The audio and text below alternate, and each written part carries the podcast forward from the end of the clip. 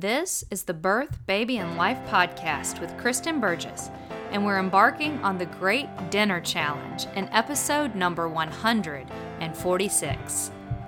Welcome to the Birth, Baby, and Life podcast. The tips, tools, and straight talk you want for pregnancy, childbirth, and bringing up baby. And now, your host, Kristen Burgess. Hi, this is Kristen from naturalbirthandbabycare.com, and I am thrilled to be here to talk with you today about an experiment that our family did over the summer that I felt was wildly successful and that we are even continuing to some extent today. I don't know how many of you feel frustrated with kids being picky eaters, or how many of you feel frustrated about family dinners. I was in that place. I felt like our family dinners were kind of chaotic. And while I felt like I had managed to get our older kids through any picky eater phase relatively quickly and they were robust eaters, some of our younger kids were really picky to the point where it was driving me crazy.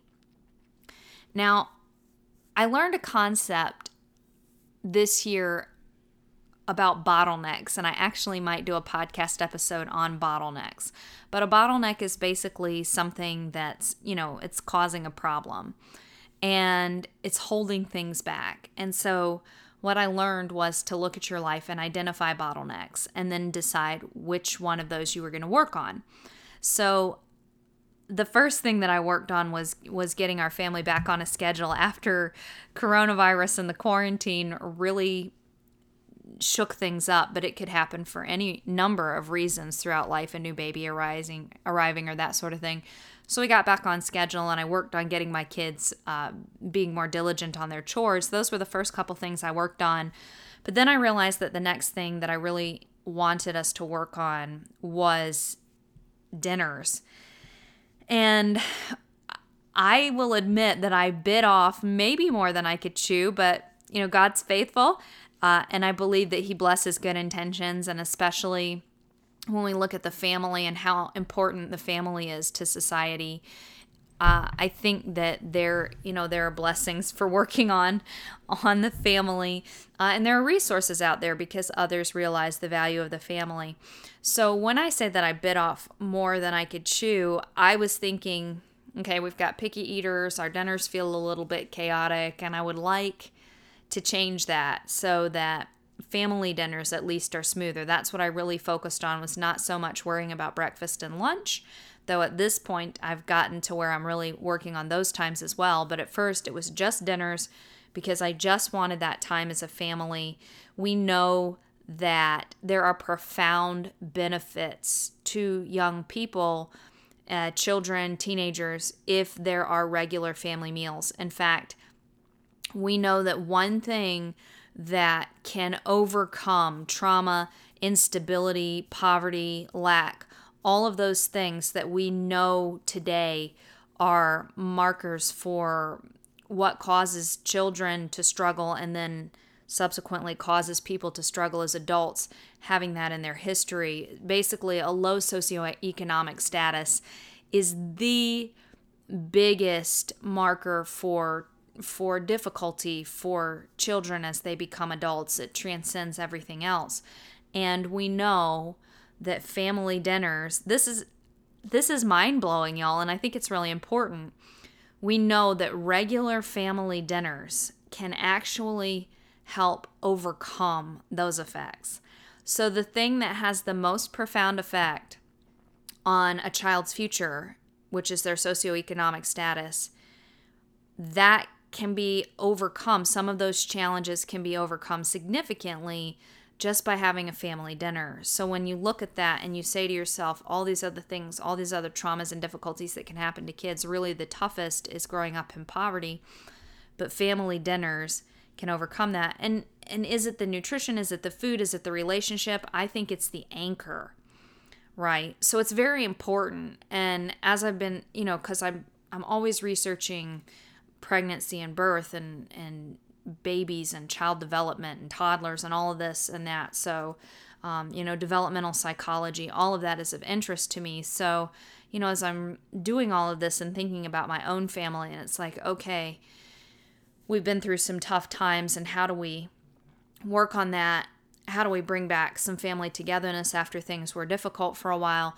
All sorts of things that happen over the course of a normal lifetime. All families experience times of crisis and stress and trauma and need to reconnect. And what's something that can anchor effectively? The family dinner is an effective anchor.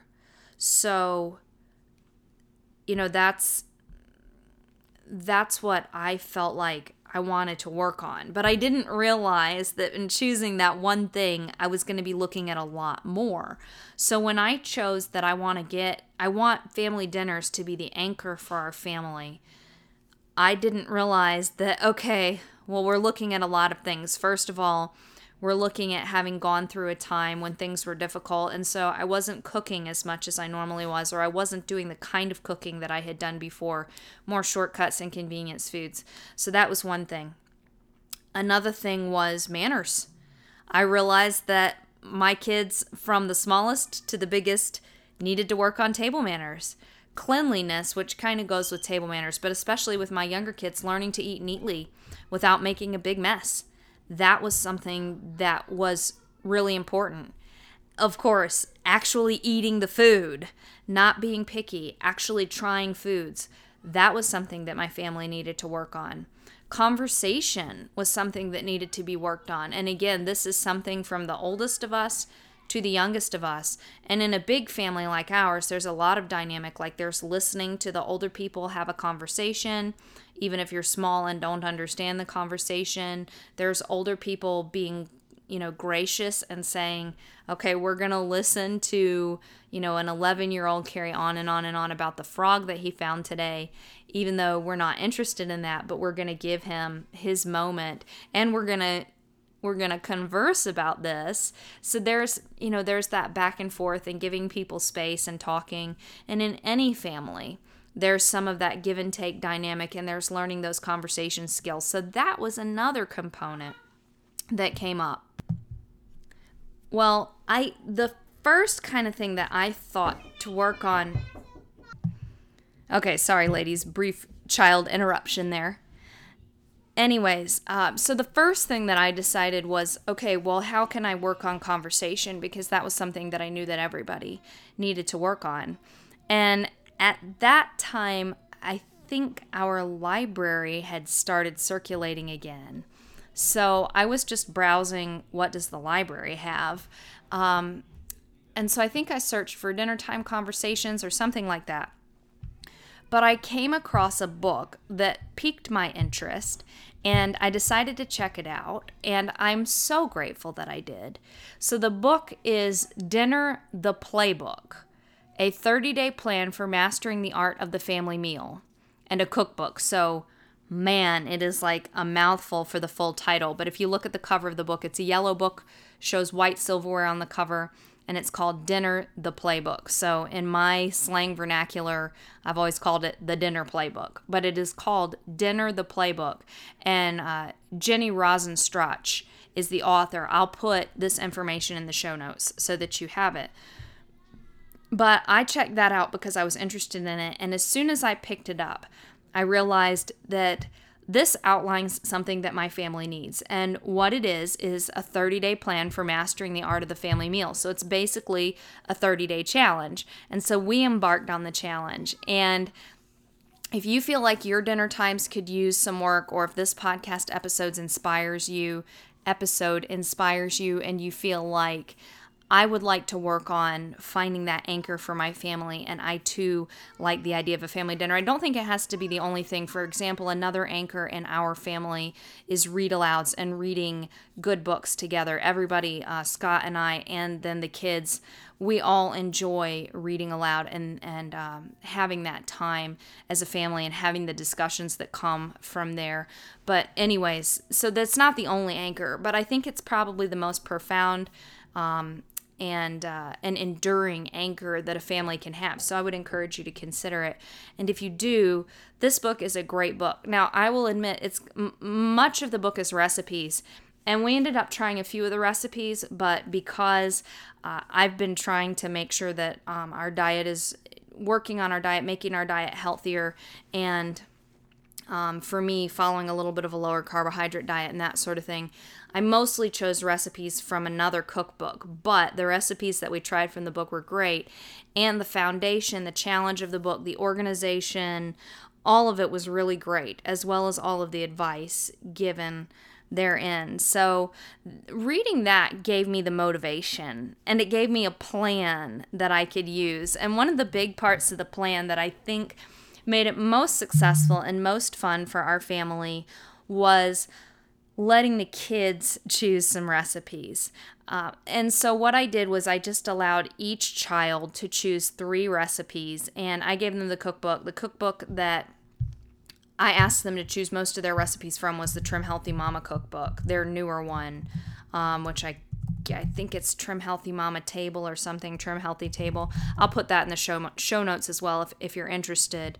Um, but that was the one that I that we chose most of our recipes from for the first 30 days, and then I filled in with some recipes from the dinner playbook and just some others that I knew were a couple tried and true recipes. But most of the recipes were new recipes that the kids chose, and I gave a couple guidelines. Like I said, you know, you can choose a breakfast, but most of them should be dinner time recipes. So we did end up, for example, we had uh, the Trim Healthy Mama chocolate chip pancakes for dinner one night, which was a lot of fun. Um, and then this, we're kind of doing it again with a, a, few modifications. Right now, we're in our second set of 30 days, and uh, I, I happen to know that sour cream. I think they're waffles, but I can't remember because I'm not looking at my menu plan. But, anyways, sour cream waffles are on the menu. So, we've had some breakfasts for dinner, but most of it was dinners. But really, I kind of gave them free range to choose and then I just I listed out all recipes and I went for 30 so I did the 3 from each child. At that time Cassidy was still home with us so she had her 3 as well. Um, and then I filled in the rest with either family favorites or ones that I was interested in trying. And of course, the kids ended up picking some that I thought looked really good too. So I just pretty much went with it. And one of the things that I wanted to go for, and I'm going to talk about another book in a minute um, that that I read during all of this that I had read before, and it was really refreshing to go back and read again, which is French Kids Eat eat everything.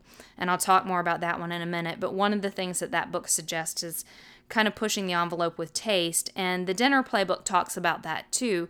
And so, even when it was something, for example, I've never been a huge fan of curries. You may be, which is cool, but I haven't been a huge fan of curries. But one of my kids wanted to do a curry. And so I put it down there because if I'm going to challenge them to eat more, then I need to be willing to try some things too, right? So that I think was a really successful component. The kids all got really excited. Everyone from the littlest to the biggest kid got really excited. They wanted to know whose recipe it was for dinner every night. For the younger kids, it was exciting because on their recipe night, they knew that they would get to help me make it, and that was motivating to them. So all in all, just the framework that it gave really helped. Another thing that the book suggests, and she's actually got um, when you get the book, she's got a URL that you can go to to download a PDF of this, or you can photocopy it out of the book. But kind of a report card that you keep track of every week, and you your kids get to rate the recipes, and you and your husband or whomever it is, the adults get to rate the recipe as well giving it a letter grade and then also rating it as a keeper or not. And that I think that really helped my kids be willing to try it because they wanted to be able to give it a letter grade and to be able to say that they had done that. So that was something really helpful. So overall, and the book had tons more ideas. For example, I actually did make a copy of a page where she talks about how to clean the fridge before you're about to go grocery shopping again. And Jenny's advice on this was just incredible because she talks about what to do, like with those kind of wilty vegetables and stuff. She gives it to you step by step exactly what you should do with everything. And I found that so helpful that I put it up in the cabinet beside my fridge so that I have it as an easy reference. So, just a great book. But really, that framework um, and her describing the process with her own family, because she did this with her own family, really helped me know how to do it with mine. And again, I feel like it was a resounding success. Like, I am floored by just how well it went um, and how much we enjoyed it. So, the next book that I read during this time was French Kids Eat Everything, which is a memoir. And I had read the book before, um, but this time, you know, I, I knew that I needed to deal with picky eaters while I was going through all of this. And so I knew that Karen Le Billon's book, French Kids Eat Everything, would help me with that. So I reread that and refreshed my memory on it. And I'm so glad that I did because Karen talks a lot about taking kids who are really picky and helping them learn to be okay with tasting. Um, she also talks about parents being authoritative over meal times. And so this was one that's really kind of come into play as we as we move out of our initial 30 day challenge where I gave the kids a lot of leeway to choose and then now we're in the second 30 days and so this time I let um, each kid choose two recipes, but we're one kid down because our oldest is at college. So each kid chose two recipes, but I did give them a little bit more freedom to pick and choose from books. Like, for example, we're in Michigan and I found a cookbook just browsing on the library's website that is a Michigan cookbook, and that one was a lot of fun. They wanted to look through that. Um, my older boys got a cookbook that was themed for a video game that they're interested in and surprisingly enough the recipes are like real quality recipes. So i humored them and we're eating some recipes out of that cookbook. They were especially tickled when i chose one of my recipes out of the cookbook. So anyways we had one of those last week and i was i was impressed with it so i'll say that um, but you know so so giving them a little bit of leeway to have freedom and and to enjoy the excitement and the adventure of cooking and being in the kitchen i think that's really helped everybody and they still want to know whose recipe is this and they still even though we're not writing down on the sheets anymore what our grade is, they still will yell out what their grade is or what their rating is. And it's really funny. The different kids, like some of them don't get the concept of a letter grade yet. And so they'll be like, this is a 100, 1000, 1 million plus, plus, plus, plus, plus. And then another, you know, this is an A plus. Um, and then my older kids and my, you know, my teenagers, when they're grumpy and, you know, feel like they're maybe food critics or something, is I will give this an A with taking off because this flavor didn't quite mingle. And they're just silly. But it's a lot of fun. And again, it's anchored the family. So back to the authoritative with French kids eat everything is that in France, as, as Karen talks about in her book, parents really drive eating decisions. It's kind of like well, it's like one thing that I talk about a lot in Smart Mama Happy Baby when we're parenting young children. If you think about the sun, it's my favorite analogy. The sun comes up in the morning and it goes down in the evening, and it's really just kind of neutral regardless of how you're feeling, you may want it to stay out longer or you may want it to stay put away longer so that you can sleep a little bit more. But it does its own thing. And really, many things in parenting need to be that way, especially with small children. It's just the way that it is. We wear our shoes or our galoshes when we go jump in puddles, you know? That's the kind of thing. When we go out in the snow, we wear winter boots. Or when we go out in the snow, we put on our base layer first. So those are just some things that come come to mind. And those sorts of just you know maxims of truth which really are kind of subjective because they're based on you as a parent or what you know is best for your child but they're still it's just the way it is. Um, so the food is kind of like that in France from the way that Karen describes it in her book and parents determine the menu. And she talks in the book some about letting her kids pick some food, especially snacks, but parents determine the menu and the kids eat it which in you know that second part is the part that's the real clincher because you may think well i plan a menu but my kids don't eat it so that's the thing is she talks about how do you get to the place where you're planning a menu and your children are actually eating it or trying it and she talks about some of the things that didn't go right with her working on that with her girls after they moved to France for a year, uh, and some of the things that did go right and how she eventually got it to where they're their culinary palettes were greatly expanded. And it's just really inspiring and things that'll really help, like little phrases that kind of empower you as a parent that take the emotion out of it but help. Like it's like you don't have to like it, but you have to try it, or it's okay if you don't like it, you can take a few bites. So Sadie, my five year old, is still my pickiest eater And I will use that with her because though she's doing dramatically better with all of this, I've really been impressed. And she's really impressed. She likes the positive attention that she gets when she eats well. So she knows that if she does eat well, that she's going to get some positive attention. And so she'll come and show me. Like today, we had um, roast chicken for lunch, which my kids were shocked that I roasted a chicken for lunch, but I needed to make stock. So, and we already had our 30 days of meals planned out without a chicken um, on there. So I roasted a chicken for their lunch today. Uh, and she was really excited to come show me that she had eaten all of her roast chicken and her roast potatoes. So, anyways, but you know, even with Sadie, she'll still be picky about some meals. There are some meals that she's just like, mm, I don't know about that. Like we made homemade sushi one night, and she was like, Yeah, I don't know about that. But it's like it's okay. Um, you know, you can you can still try it, and even if you don't want to eat it, you can still take a bite. That kind of thing is the kind of thing that you'll get out of Karen's book if you read that. And I think that those little maxims really help. Another that I like is, you know you eat until you feel satisfied. So the goal isn't to get our children to clean their plates, but everybody, I think all of us know the difference between a picky eater and um, and forcing a kid to clean their plate. So that's not what I'm interested in, nor I'm sure is it what you're interested in. But it's having a child who's willing to try foods and who's willing to eat reasonably well.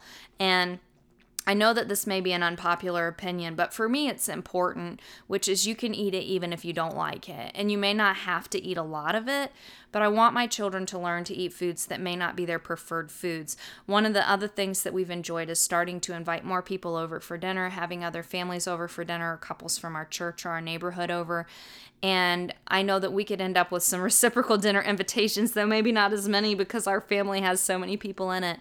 But I want my children to be okay with eating what they're served, regardless of the circumstances, and to be grateful. So there are foods that I don't prefer, but I know that I can still eat them. And that's this is different from religious obligations or that sort of thing. Like if you've got religious guidelines or special food allergies and that sort of thing, that's different. But in general, I want them to learn to be open to eating even what may not be their preferred food.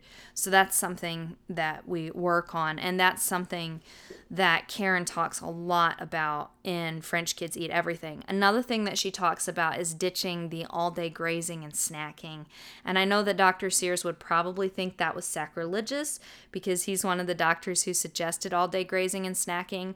But in my experience, which at this point is basically 20 years of mothering eight children, I will say that I agree with the French and not with necessarily popular pediatrics in America today.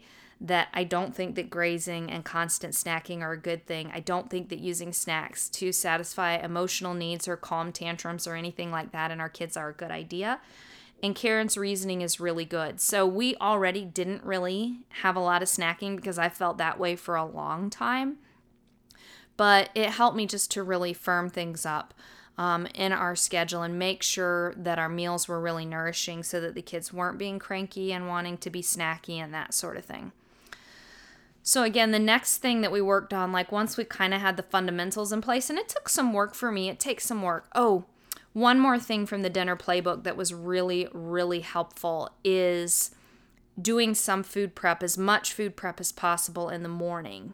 And that trick has, or tip, has helped me so much with having nicer suppers that go smoother because, you know, you have to be realistic, especially on weeknights. You're not going to be able to throw a multi course meal out on the table with little effort, but you can still have a really nourishing homemade meal on the table relatively quickly if you do some prep beforehand, even if it's setting shelf stable ingredients out on the counter and just, um, and just chopping some veggies or something like that. It can be really, really helpful. And it's something that now that I've expanded to working more intentionally on our breakfasts and our lunches as well, that I've just devoted. So I have a period in the morning before the kids get up.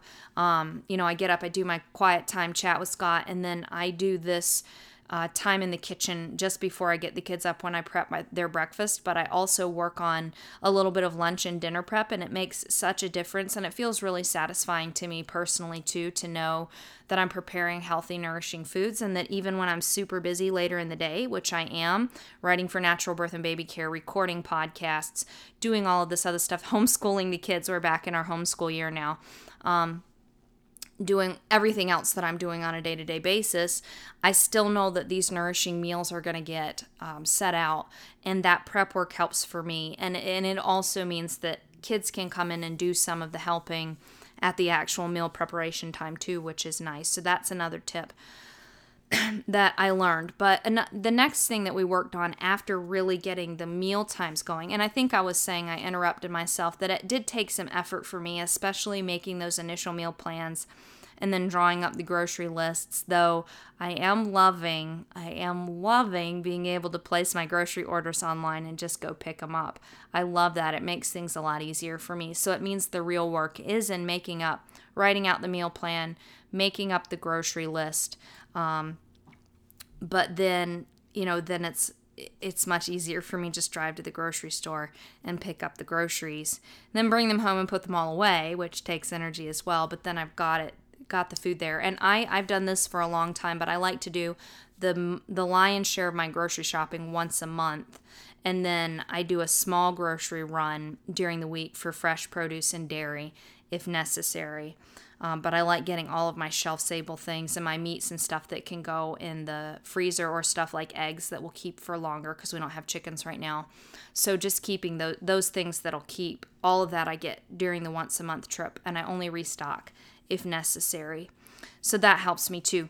But then after the food and getting the food going, um, working on mealtime manners has been something that was a big focus. And I found that pre teaching, that's a term from Nicholeen Peck at te- teachingselfgovernment.com. I love Nicholeen's book and advice, it's just great.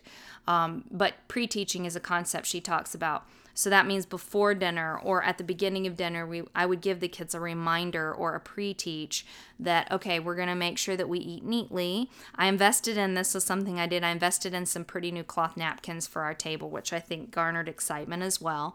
So we're going to eat neatly. We're going to wipe our faces on our napkins, not on our clothes. And we're going to try not have food on our faces. We're going to take bites that are the right size.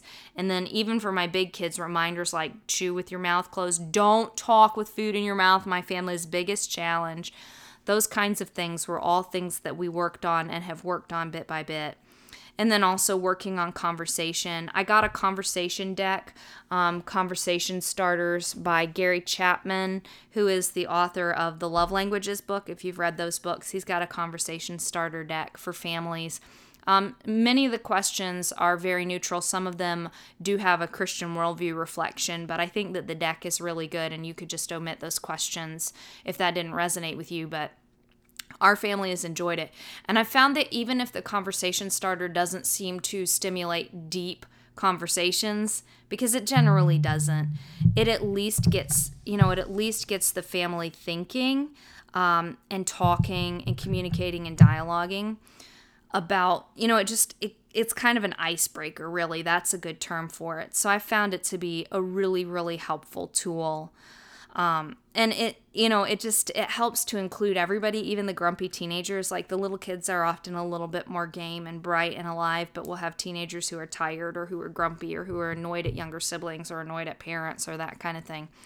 And and it really helps to include them like I mentioned, another thing is um, we've started inviting some dinner guests over here and there, and that's been a lot of fun to learn to bless them and to learn little routines that we actually do every night for the family, like having a pitcher on the table with water in it, using a serving tray to bring all the water to the table, um, it's just it, something that started for us to be able to make sure that we're serving our guests in a lovely way. We light a candle, a little, we have a pillar candle in the middle of the table, and we light that. And I would like to get to the place where I start working on the table centerpiece a little bit, but right now it's just that simple pillar candle. But these are things that we put in place, like hoping to create a nice atmosphere for guests. And then we've even continued them. And I feel like those traditions, uh, like Phoenix, you know, he's he's two right now, so Phoenix, he, you know, light candle mama, light candle mama, light candle mama. You know, he wants those things in place. Um, you know, so lighting the candle, doing the conversation starter. My, you know, one of my grumpiest teenagers will say, Mom, we need to do the conversation starter. We haven't done that yet. So it's again these traditions and routines. Like, let's think about what we're going to talk to daddy about at the end of dinner, telling him about our day. That's kind of a thing that we always do. And so, those things have become treasured parts of a family meal. And like I said, we're in the second set of 30 days now, so we're not very far into this, and I already feel so good about it and like it's made such a big difference, which is why I wanted to share it on the podcast. Another thing, I was reading, there's a book, I'm still working through this book, but it's been a beautiful book, um, and it's The Life. Hang on. I want to make sure that I get yeah, pick up the book here. Yeah, it's The Life Giving Table by Sally Clarkson.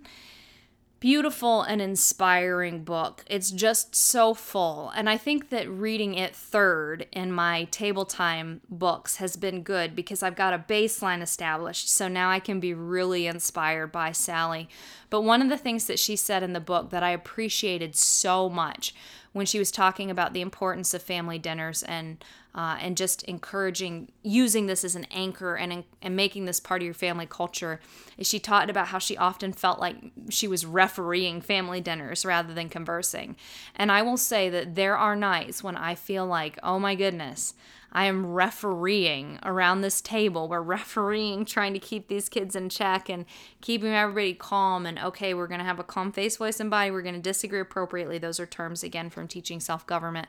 But it's just, you know, it's even though there are nights when I when I come away from the table and feel like, oh my gosh, I'm glad we're done with another night's dinner. There are also many nights that are just beautiful and go really well.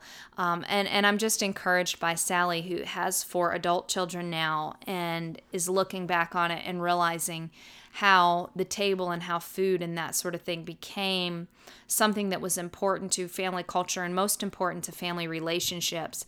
And that's where I want to get that's inspiring to me. And I'm inspired that even though there are nights when things still feel hectic and when Sadie still has managed to really only pick at her food and that sort of thing, where I know that that we're intentionally creating, we're intentionally putting in place this anchor for our family and it's going to hold them. And I even look forward to when Cassidy comes home for um, winter break. I know that she's going to be coming back to that anchor and it's going to be even stronger by the time she comes back. And I just think about how, you know, that's going to be, she's having a great time in college. She's definitely really blossoming and enjoying her freshman year. But I'm looking forward to her coming back and just having that anchor to relax into as she prepares, you know, to go back in the spring. And, and I know going forward in future years, the chances of her doing an internship and stuff are going to be greater and coming home are going to be lesser. So I really, cha- I really, cherish that ability. So, anyways, the, I hope, especially since I have kids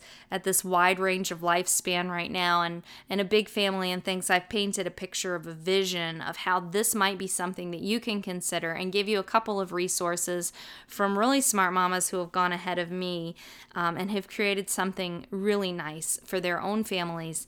And you can think about how this might be something that you can apply to your family and may really benefit you and bless you.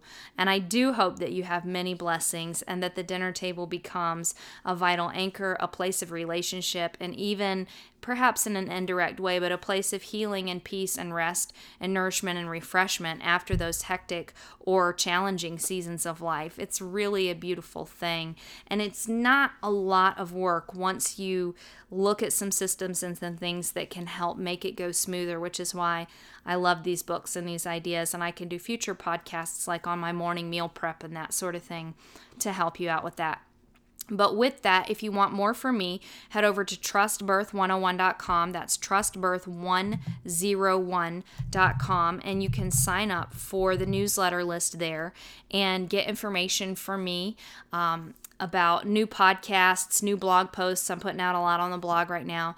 Um, and just get more from me. I, I, try to send out a few emails a week with helpful tips on pregnancy, birth, baby, and mothering in general because it's a great adventure. And with that, I hope that your adventure this week is blessed, and I will talk to you next week. Thanks for listening to the Birth, Baby and Life podcast with Kristen Burgess. For great resources and tons more info, visit www.birthbabylife.com. Visit www.birthbabylife.com.